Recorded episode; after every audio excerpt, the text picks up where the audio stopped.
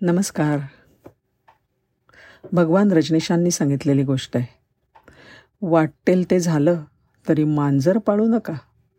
एक साधूबुवा मरणशय्येला खेळले होते.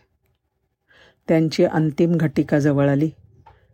तसं शिष्यांनी विचारलं गुरुदेव आमच्यासाठी काही अखेरचा संदेश?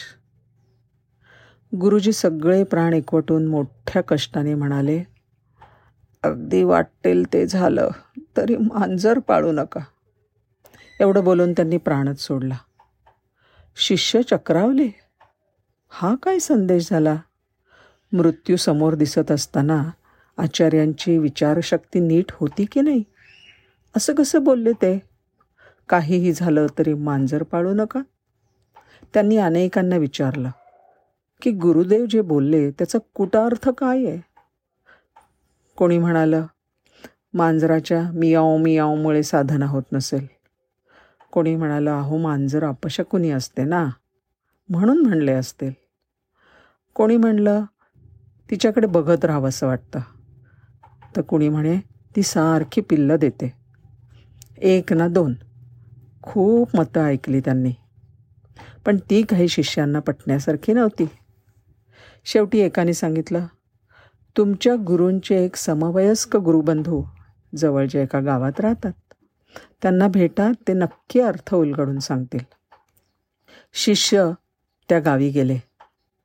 त्यांनी आपल्या गुरूंच्या गुरुबंधूंची भेट घेतली. आणि आपल्या गुरूंचे मांजराविषयीचे अंतिम उद्गार सांगितले. आणि विचारलं या उद्गारांना काही अर्थ आहे का? त्यांनी एक सुस्कारा सोडला. आहे ना. खूप अर्थ आहे त्याच्यामध्ये. पण त्याचं असं आहे की त्यासाठी तुम्हाला तुमच्या गुरूंची जीवनगाथा समजून घ्यावी लागेल. असं आहे की तुमचे हे जे गुरु होते त्यांनी आईन तारुण्यातच संन्यास दीक्षा घेतली होती. सर्वसंग परित्याग केला. गावाबाहेर त्यांचं एक खोपटं होतं. भिक्षा मागून जगत होते. साधनेमध्ये मग्न होते. त्यांनी अगदी कडक वैराग्य पाळायचं ठरवलं होतं. आणि जवळ फक्त दोन लंगोट बाळगले होते लज्जा रक्षणापुरते लोक त्यांना लंगोटीवाले बाबाच म्हणत असत. एक लंगोट धुवून सुकवायचा आणि दुसरा परिधान करायचा. आता असं झालं की त्यांच्या झोपडीमध्ये वस्तीला आले उंदीर. आणि या उंदरांना त्या खोपटामध्ये काहीच खायला मिळेना. मग ते बाबांचा सुकत घातलेला लंगोट कुरतडायला लागले. आता बाबांची झाली मोठी पंचायत. गावकऱ्यांनी सांगितलं आहे ना ह्याच्यावर एक उपाय आहे. तुम्ही मांजर पाळा. मांजर उंदरांना खाईल पण झाली अशी गंमत बाबांनी पाळलेली मांजर काही घरात टिके ना. परत त्यांनी गावकऱ्यांशी विचारविनिमय केला. गावकरी म्हणाले महाराज मांजरीला नुसते उंदीर खाऊन जमत नाही तिला दूध भातसुद्धा लागतो. काही दिवस गावकऱ्यांनी महाराजांच्या मांजरीसाठी दुधाची सुद्धा व्यवस्था केली. पण एक दिवस त्यांनी सांगितलं बाबा आमच्या लहान बाळांना दूध मिळण्याची सुद्धा मुश्किल आहे. तुमच्या मांजरीला रोज कोण दूध देणार? असं करतो. आम्ही सगळे मिळून एक गाय देतो तुम्हाला. मांजराच्या दुधाची व्यवस्था होऊन जाईल. झालं. बाबांच्याकडे एक गाय आली. काही दिवस गावकऱ्यांनी चारा दिला. मग म्हणले बाबा तुमच्या खोपटापाशी जमीन आहे. तुम्ही गाईचा चारा पिकवा तिला फिरवून आणा. आमच्यावर किती दिवस अवलंबून राहाल? खटलं वाढलं. हरिभजनाचा सगळा वेळ गाय मांजर ह्यांच्या झंझटीमध्येच जायला लागला. मग गावकरी म्हणले तुम्हाला फार त्रास होतो हो बाबा.